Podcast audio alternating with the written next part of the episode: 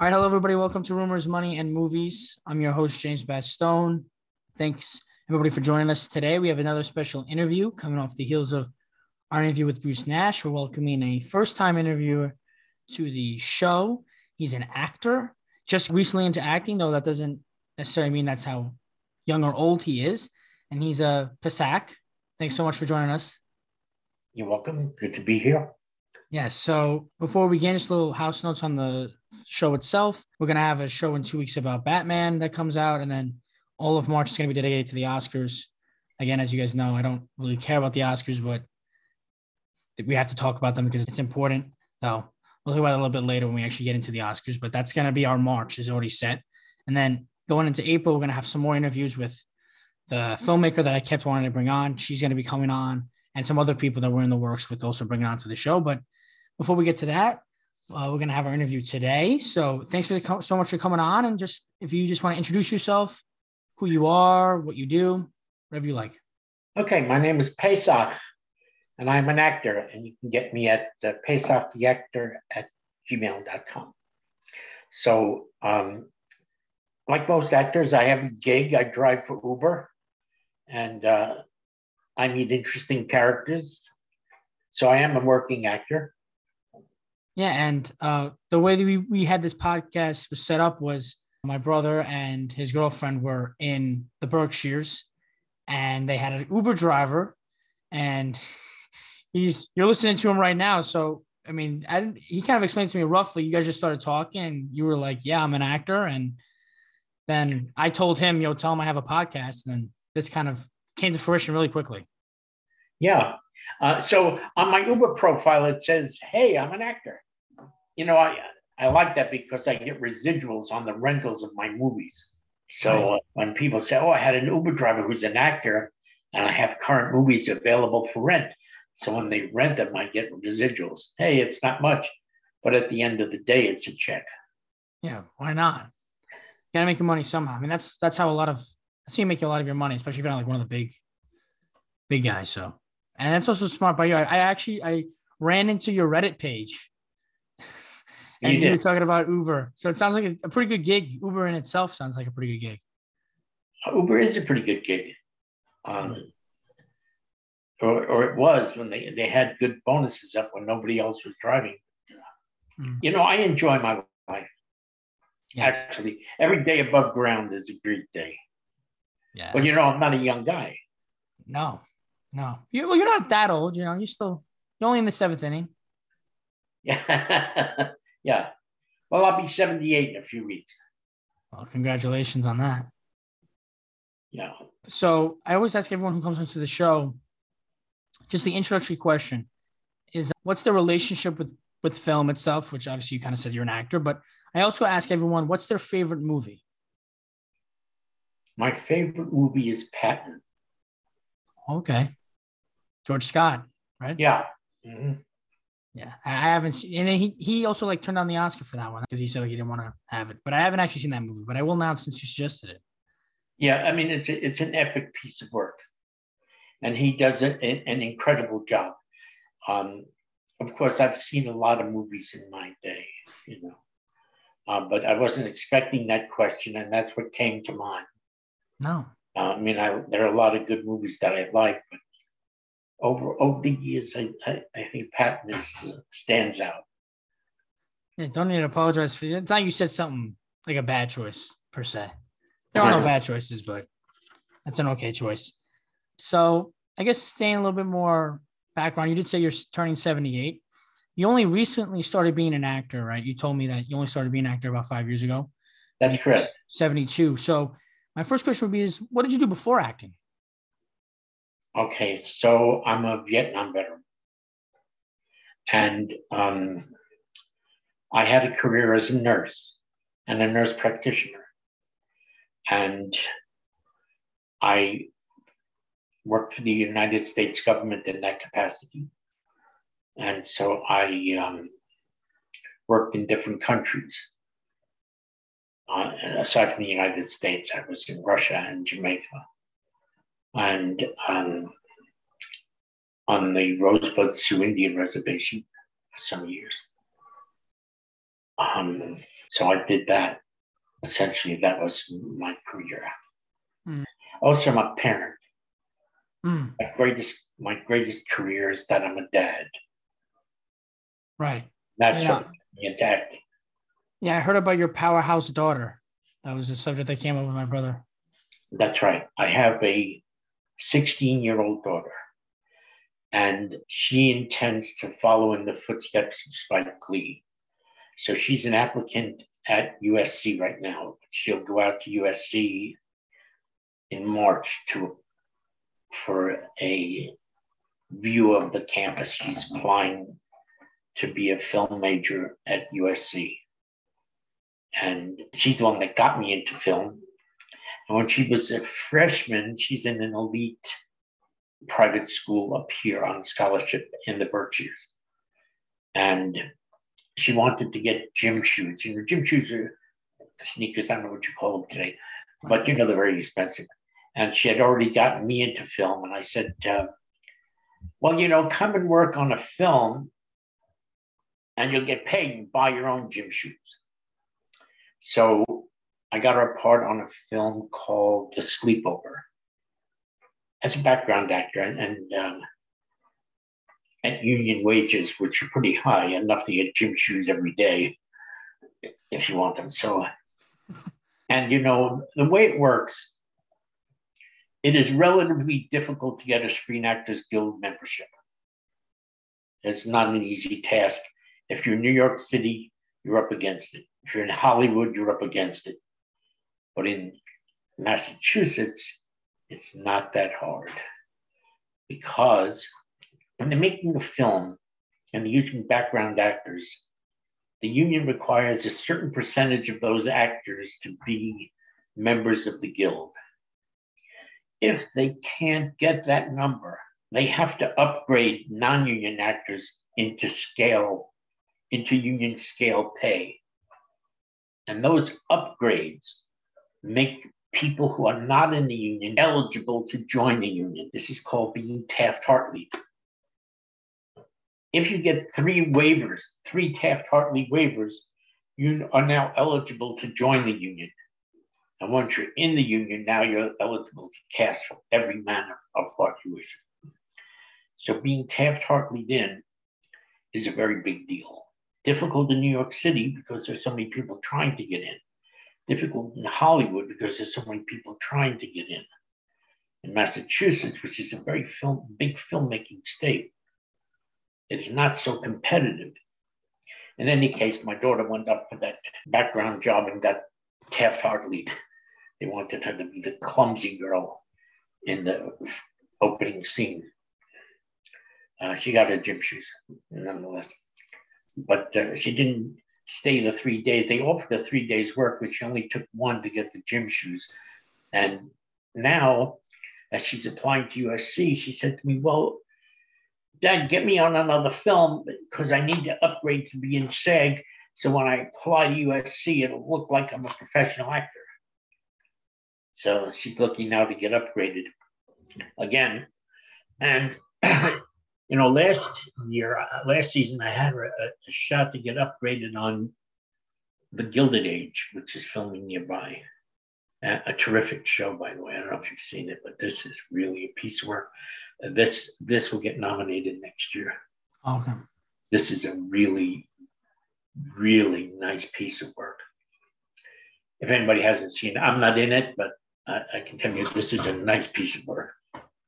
So in any case, uh, they will get another season, I expect, and, and we'll try to get her on there.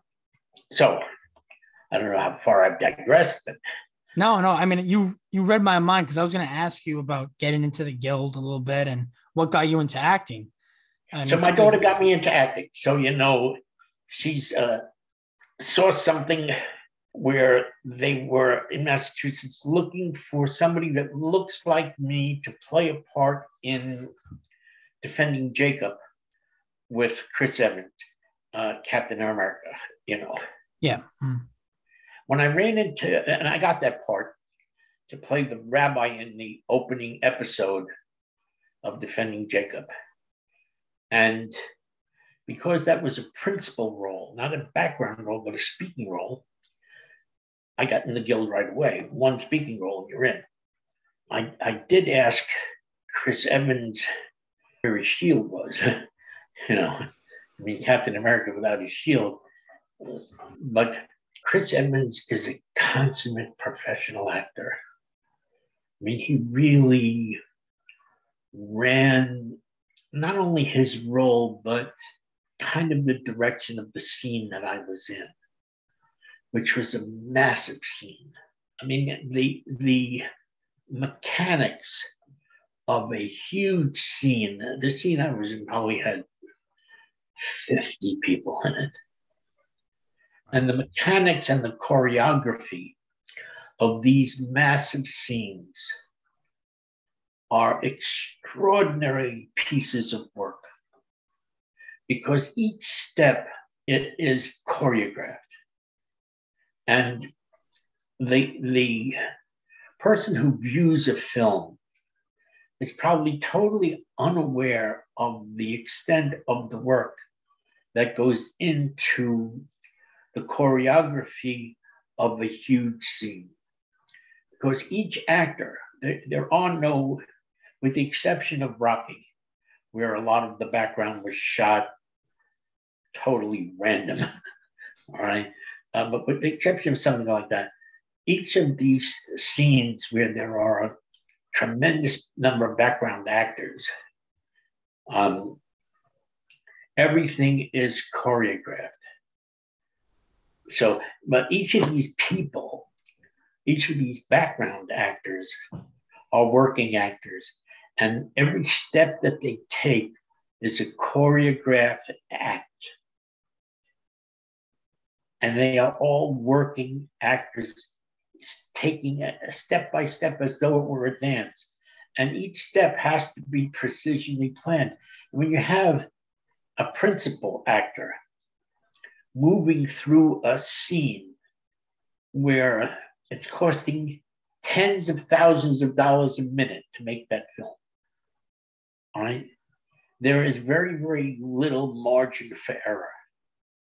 Nobody can accidentally flash the camera that is look into the lens of the camera. Nobody can accidentally, that, that's why they use professionals, right? So uh, in, in the uh, shot that I was in with Chris Evans, he's, uh, when you look at that, that particular scene where his character is walking into the house of the parents of a murder victim. And I'm the rabbi doing a prayer session in one room. On one side, there's a whole family congregating in another room on the other side. He's going to pass through both these rooms and go into yet a third room.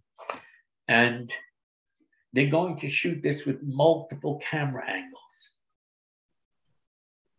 Consequently, each time they shoot that, all of the actors principles, background, and, and such all have to move exactly the same way each and every time in order to keep the continuity of the shots, which are going to ultimately be edited into that film.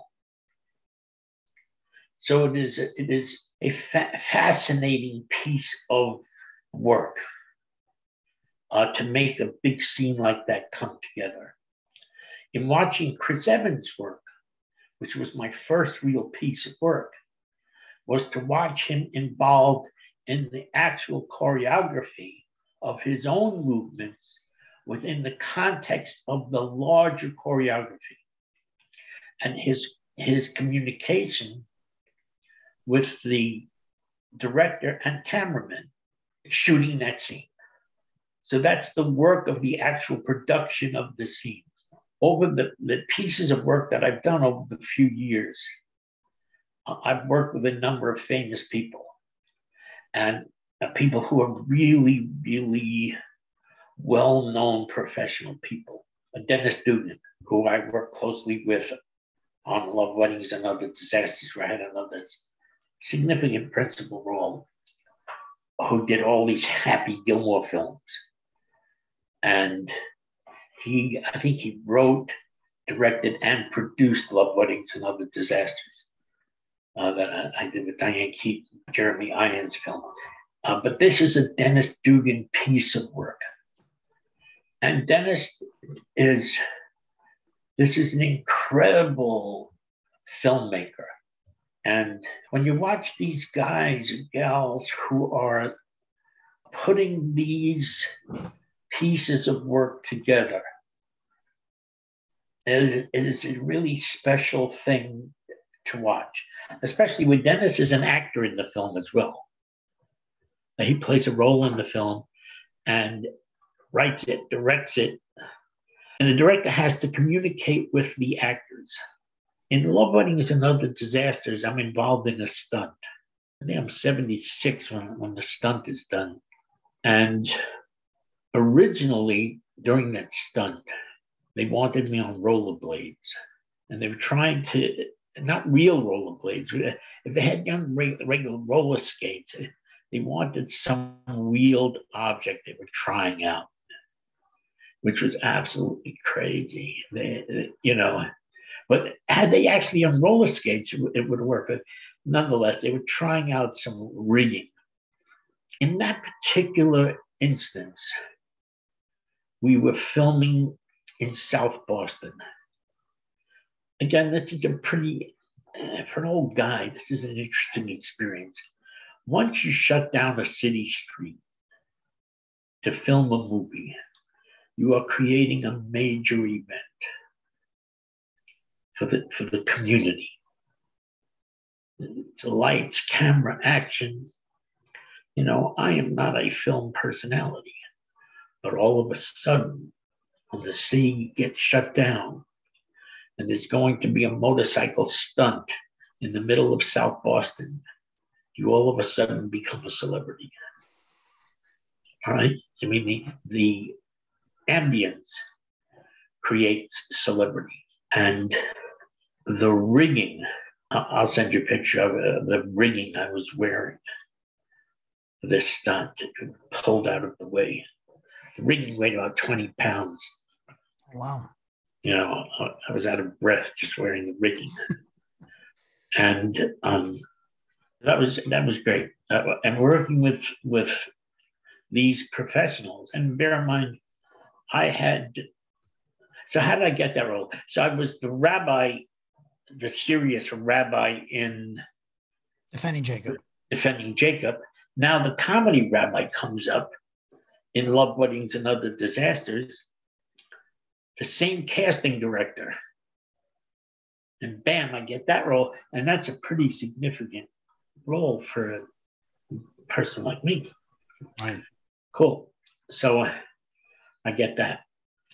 I also did get to read to, to be the rabbi to bury Dustin Hoffman in his new film down in Jersey. I didn't get that part, but I got to read for it. So you're and, the rabbi. You're the resident rabbi at this point. Yeah, yeah, I'm the resident rabbi. So whenever they, they, they need a rabbi in my area, I, I get the call. It's the reason I haven't shaved the beard. All right, you look like Santa. Yeah, but like you know, the thing is, I did never got the Santa role, although I did cast for it once. I never even got the shot at that. But uh, I almost get the shot at the rabbi role, but I'm just about to trim the beard to see what else I can get. I did, uh, you know, we, we talked about production values, you and I, right? Right. And, and production values are how much money is going into the, the film, right? If you're doing something for Apple TV, it's going to be big bucks. And you know right away by what's available for breakfast or lunch, or lunch how much is going to be spent on that film. so I did a very serious piece of work with Ryan Reynolds and uh, Will Ferrell. And uh, I think I told you in the note I signed a confidentiality agreement, so I can't tell you a whole lot about it. Oh, it'll come out Christmas time. I think it's Apple TV. Yeah, it is. I believe so. Mm-hmm. Oh, you looked at it? Yeah. Well, huge production, man. Anyway, what a fantastic couple of people to work with. So this is a musical, and So in this musical, Ryan Reynolds is singing a song. And in, in, in let's see, let's see, he's singing this song a cappella. Of course, he has music in his ear piece, and the music director is there. And he's singing this song a cappella for six hours with full intent. And this will come out. This movie will come out, right? You're going to see a fully orchestrated version of this song. Not what we saw and heard him do. Right? And you have to sit there and look and say, man, this guy's work ethic is unbelievable. Not only is he singing the song, he's not singing the song on the stage. He's singing the song in full production. Like Gene Kelly singing in the rain. I mean, but that was done on the soundstage. He's doing this in a live, in motion. And this is a fully grown person. He's not a small guy. No. This guy's moving along that table in full effect for six hours, belting out the same song in full effect while they shoot this from various angles. Yes. Production is definitely because you it's so, so many things can go wrong and you have to restart every single time and get to takes and other different angles of the same I, take. I mean, what's it? Nothing went wrong. Mm-hmm. It's work ethic, Bill. It's to say the guy could have lived it. He didn't have to go full effect because that song is never going to be what he sang during those takes. Hmm. It's going to be a fully orchestrated in studio version that the audience sees when they see it. They're going to see a fully orchestrated version of that song. This is a musical.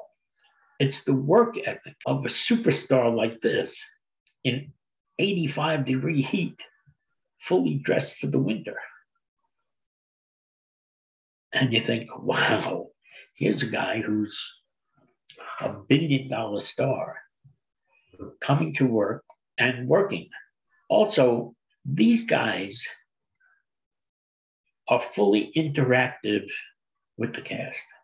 There was none of the buffers between them and background. They didn't buffer themselves from the rest of the actors. They ate lunch with us. You had a tiny part, you had one line, you had one word, or your background actor. They did not buffer themselves and go and eat in a special place. Or, and you're talking Will Ferrell, Ryan Reynolds. Actors on the same shoot, no buffer. And you think, yeah, these guys working on the same job.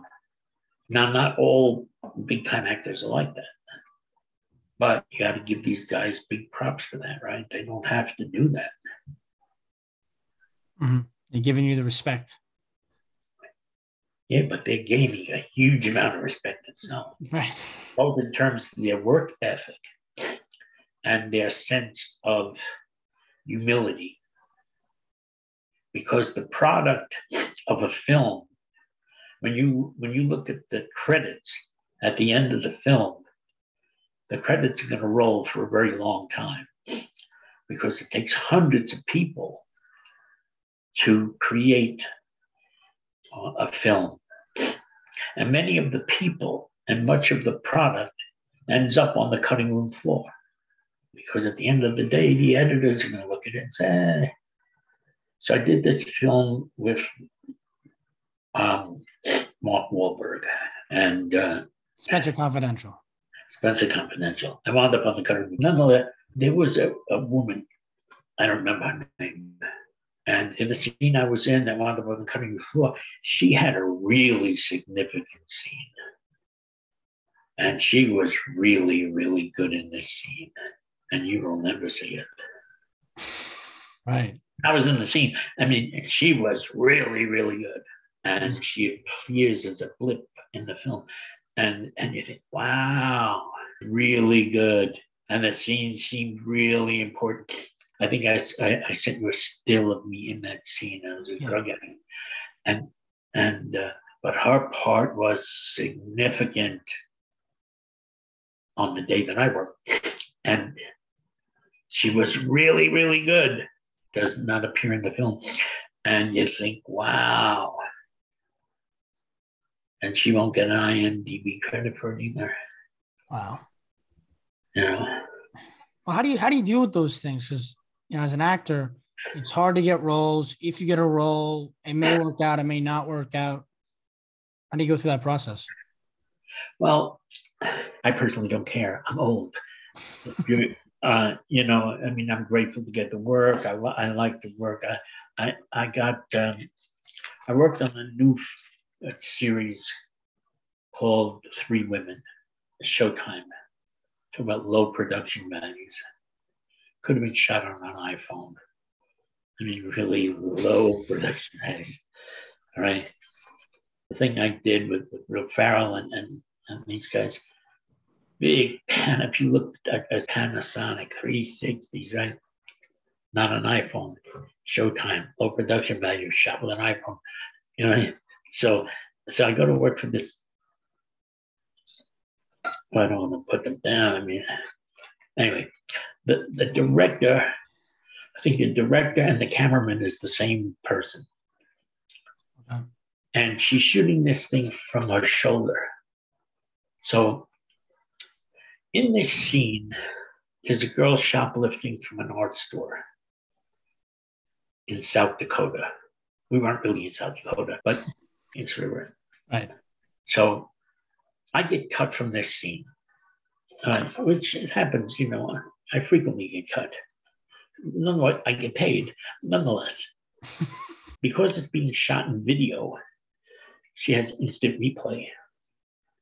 It's not being shot in a film. She's shooting it from her shoulder with a harness. Okay, so it's being shot nearby my house, right where I live, right in the Berkshires. Not being shot in the Berkshires, but nearby, walking distance. So they hired me and my car for this job, which is another thing they do in the movies, right? They'll hire you and your car. And casting people are a very big casting company. And uh, I like to work for them, right? Essentially because they do the Gilded Age and I want to uh, get in with them. Right. So, anyway, the shot that I, the scene I'm supposed to do, I get kicked out of the scene right away.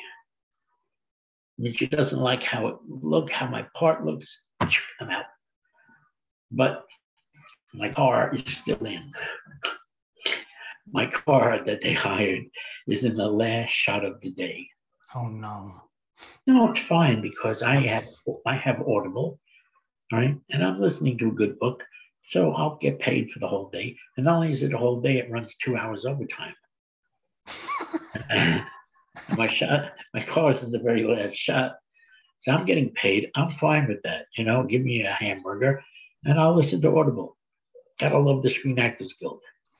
Okay, so Friday, last Friday, not this past week ago Friday, I get an email. Come down and we'd like to do three women again. You and your car do three women again, but we need you to come to New York City to do it.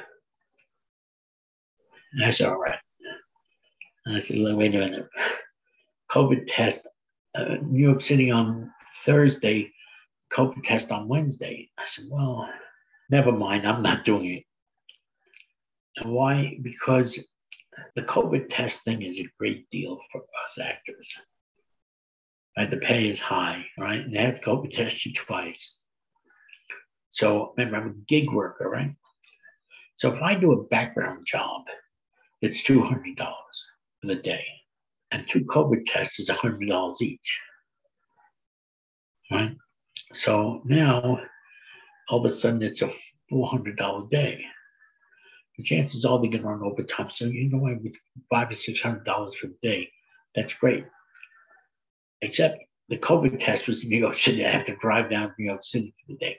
So tell the casting person, I said, well, I'm not going to do it because I don't want a COVID test down in New York City. I want to help you out, but I don't really want to do it. So she gives me another alternate location, but it's still too far away. And really, I'll make more money driving Uber than going down there to do this.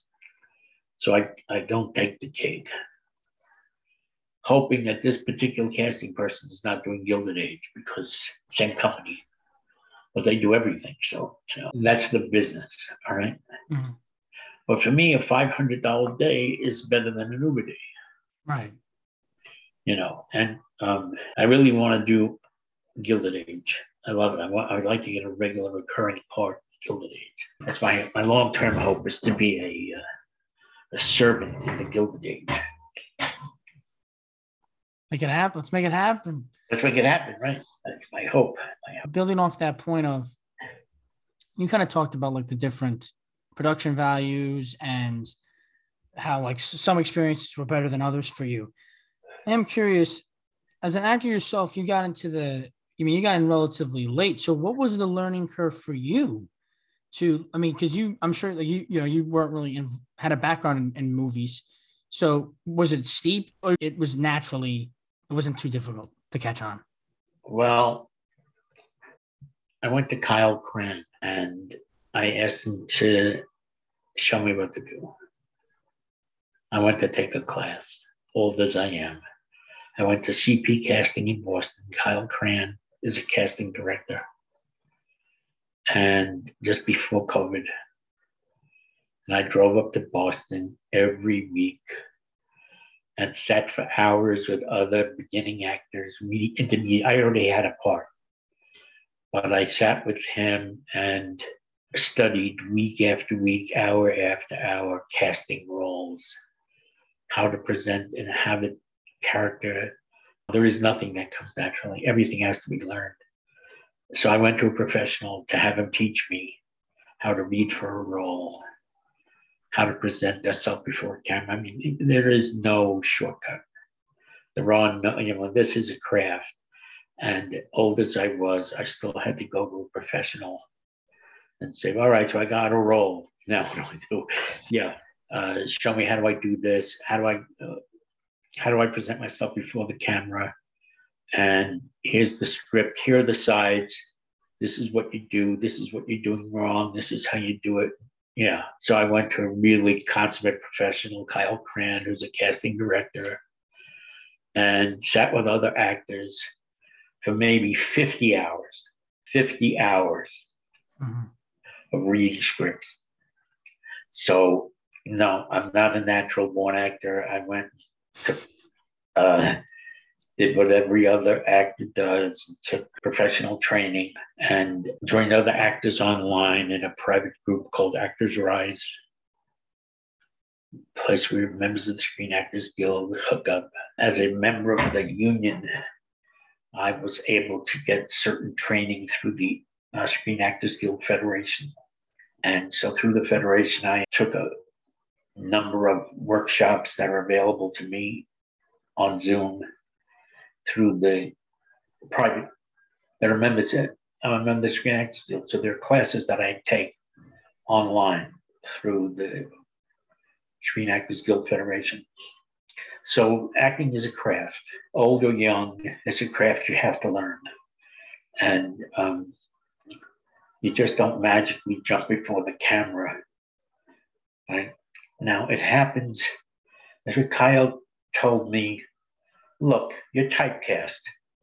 It's a good thing for you. Don't be afraid that you're typecast. It's a great thing for you. You're old, you have a certain look, you're going to get hired. Now, here's what you do with it. Some actors are afraid, well, I'll be typecast. For me, it was a great thing. Right. And they're, they're looking for that. Great. You don't want to be versatile. You're never going to be a song and dance man, you know. And so utilize that and I continue to study and read. You know, I don't read for as many parts as I could read because I'm I'm old. I mean, but today because of the internet, I have much more access. You know, I belong to Actors Access. I don't know if you're familiar with that, but I can read for every role in the United States that I fit, and I can. I I just don't do it. I stay local. You know, I probably would like to go up on the stage. I'm so old, know, I just have an itch to go up and just do one of these things. In the Berkshires is uh, summer stock. You know, it's the big area for summer stock theater. I'm thinking I might even do that uh, because this is just fun mm-hmm. uh, to to um, to do these these characters. Well, how did you? Um, I guess a follow up question would be, how did you get in? Because I thought if you if it's a guild project, you have to be part of the guild to get a role. So how did you get the role before being part of the guild or the union? Well, they Taft-Hartley me. I see. I you know, if they want you, they can just take you. Mm-hmm. And you're allowed three projects, I think it is. I don't know exactly what the contract is. I think you're allowed three parts. I think if you take a speaking role, you have to join a guild. So I wanted to join. I don't know if I had to join, but there were waivers. They're all, all you know, I'm not an expert in the contract, but I'm right, right. But yeah, you have to be in the guild to, to read for parts. But if they have to fill a part and they need a certain look, not only in, in defending Jacob, they not only needed a certain look, they needed somebody that could actually say these particular prayers. I see. And I could do that because I came from that background. So they needed somebody that could do the verbals and have the look. Mm. So I had a unique shot at that. So, and it was Boston. It wasn't uh, New York City. Right. Massachusetts is a great place for filmmaking the governor just signed a bill to make great tax incentives for film permanent in Massachusetts. So years ago, to make a film like Defending Jacob, which takes place in Newton, they would build a set in, in California because it was cost effective. But the change in technology, the size of the camera has shrunk to the size of an iPhone. Used to be a big, bulky thing, the camera. But if you look at the clip I sent you, you see a major Panasonic motion picture camera is a tiny thing. Right. Used to be gigantic. Lights, which used to be gigantic, have shrunk down to little lumens. So now, why build a set that looks like Newton, Massachusetts, when you can bring that whole thing in a suitcase to Newton and film live? So it, it becomes more cost effective to actually come to New England whether it's Massachusetts or in Gilded Age, which I think is just a brilliant production, all shot in Troy, New York. And you think, wow, this they would have had to build this set in Hollywood. You think, oh, this would have cost a fortune, but it would have been cost effective. But now they shot it in Troy, New York. And Troy, New York is a has been town.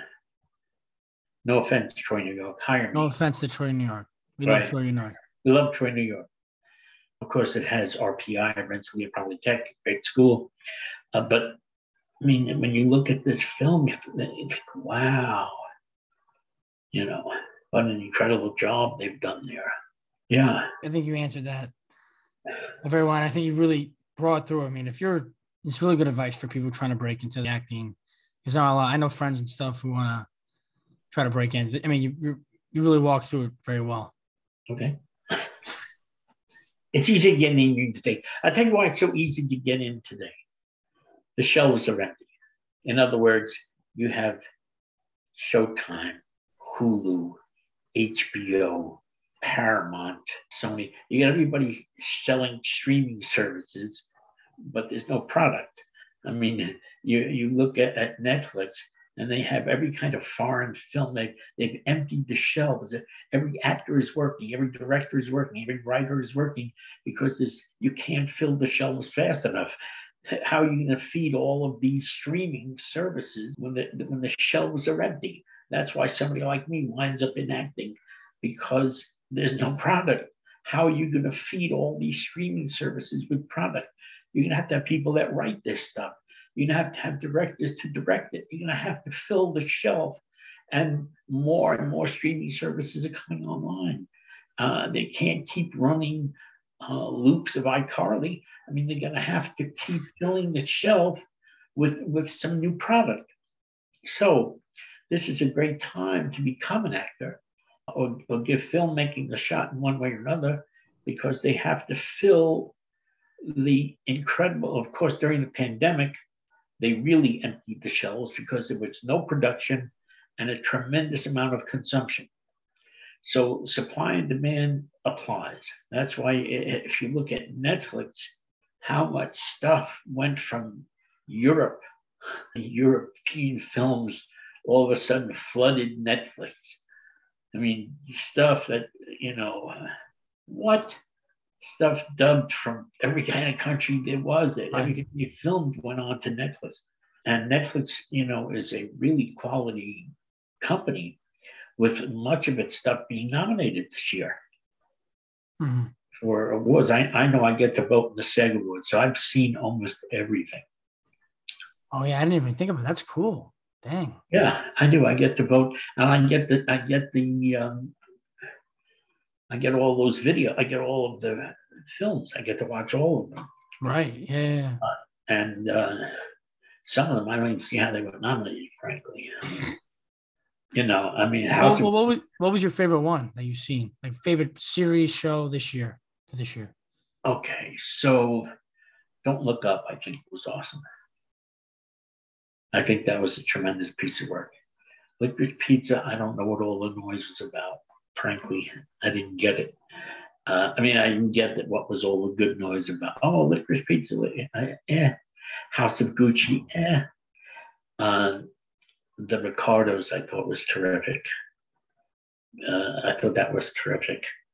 Um, I thought Aretha was terrific. Let's see what else. The one about the guy who becomes a hypnotist. Nightmare Alley. Yeah, I thought that was pretty good. I, uh, I mean, I'm still watching. I mean, uh, I have them all on. See, when you're in the in the guild, you get digital access to all of these. You know, and you have to, you have to wade your way through them. Uh, trying to think of what else, and then we applauded. But I know next year it's going to be Gilded Age. Right. Hey, it's Gilded Age all day. The Gilded Age, really. I mean, I just I love it. Uh, where is it available? Is it out now? Like, is is it? Yeah, it, come, it comes out every Monday. I mean, it comes out once a week. I mean, you have to wait every week to see the next episode. Where is it? What like? I watch it on Hulu. It's HBO, I think, but I get it on Hulu. So there is a uh, a young actress. What is her name? I think her name, her first name is Denti. She's she's an African American, I keep changing the titles. I think she's magnificent uh, Denti Benton. She's fabulous. Uh, I mean, it's it's an ensemble cast, but they are just the whole show is good. Mm. Uh, I mean, it comes out every Monday. Right. But I wait every Monday for it to come out. Right. It's that good, you know. Um, so this is I, fate. This is you're gonna you're gonna be on that show next season. You're gonna be. Oh, no, no, I, I keep hoping to get on that. I put myself up for it every day. So I mean, every week that that comes out, I mean, I'm gonna keep submitting myself. Uh, but to see the thing about uh, casting for movies is that they know who they want. It's nothing personal. I mean, people who feel dejected because they didn't get a part or something like that. This is a bunch of nonsense the, the, the reality is that the director has in their mind who they are looking to put in that thing. So people who get really bent out of shape when they don't get a, this is all such crap. You know, when you go and you get a look, I mean, you get a call back or something like that, or you get a shot. You know, a lot of it, how, uh, it does have to do with how well you present yourself. They're looking for, you know, and you're in the range um, but I'm landing 50% of the things I read for in principal acting. That's a lot. And that's because I'm typecast. I mean, how many 70 some year old actors are reading for parts, you know? So I go in there and I'm, I'm a trained actor at 78 years old. And I'm still training at 78. So, uh, and I'm not going in there with my ego on the line because essentially I'm an Uber driver. I don't give a shit when the when the you know when the thing lights up and it says you have an eight minute trip two miles away. I'm going. So it, it's not affecting my identity, right? Mm-hmm. Yeah, it's a tremendous amount of fun when they shut down South Boston and the lights go up and the crowds gather. It's as though you're on the red carpet. I mean, who is this? You know, mm-hmm. must it must be, and it isn't. It's all an illusion. It's all a sleight of hand. You know, great fun. And working with the people that I've worked with, they are great fun. Actors are, are great fun. Some are somewhat neurotic, but most are not. Most actors are having a good time. Mm-hmm. And most, the real big time actors, as I said, what I've seen, hardworking, high work ethic, take nothing for granted people. Yeah. So as we wrap up, I mean, first of all, phenomenal thoughts. And as we wrap up here, uh, is there any crazy story you want to leave us with? Any wonderful words of wisdom? Uh, floor is yours to go in whatever direction you'd like for this last question. Yeah, I think I just think that it's a wonderful time to come into the motion picture industry uh, because, it, uh, as I said, there is tremendous opportunity. I think uh, I don't know about uh, Georgia. I know there's a lot of production there, but Massachusetts is the place to come if a person wants a film career. The the schools in Boston are phenomenal. Although my daughter's going out to USC, I think to get away from me, but uh, you know, I mean, she, she she wants to be Spike Lee, but uh, I think that uh, if your listeners are people that are trying to break into the film industry as in any capacity, as a director or a writer or other, Massachusetts is the place to come. It is the, and, and we have so much film going on here. It is the place to come. Not only that, our IATSE unit is wide open. So that's hair, makeup, grips, gaffers, all of it. You could walk right in. So hey, come to Massachusetts. That's my my best advice if somebody wants to get in the film business. This is the new Hollywood. Wow. This should put you on. This is the commercial right here. Your next yeah. one's gonna be a commercial for Massachusetts uh, film. Yeah. So, well, what a wonderful interview. Thank you so much for uh, for coming on. And people can find you at what was your email again if anybody wants to reach out, ask any questions or Pesach actor at gmail.com. So that's P E S A C H the and then actor. actor at gmail.com. Yes, sir. Yeah. So, and I guess for plugs for me, again, you can follow us on Twitter, RMM underscore 901. We have a letterbox, J A B N Y R I C. Instagram, I'm not really using that to be honest. Rumors underscore money underscore movies. And again, as always, thanks so much for listening. I hope this was a great interview. I really appreciate the time. Pesach, I think I got it right this time, right? Pretty good.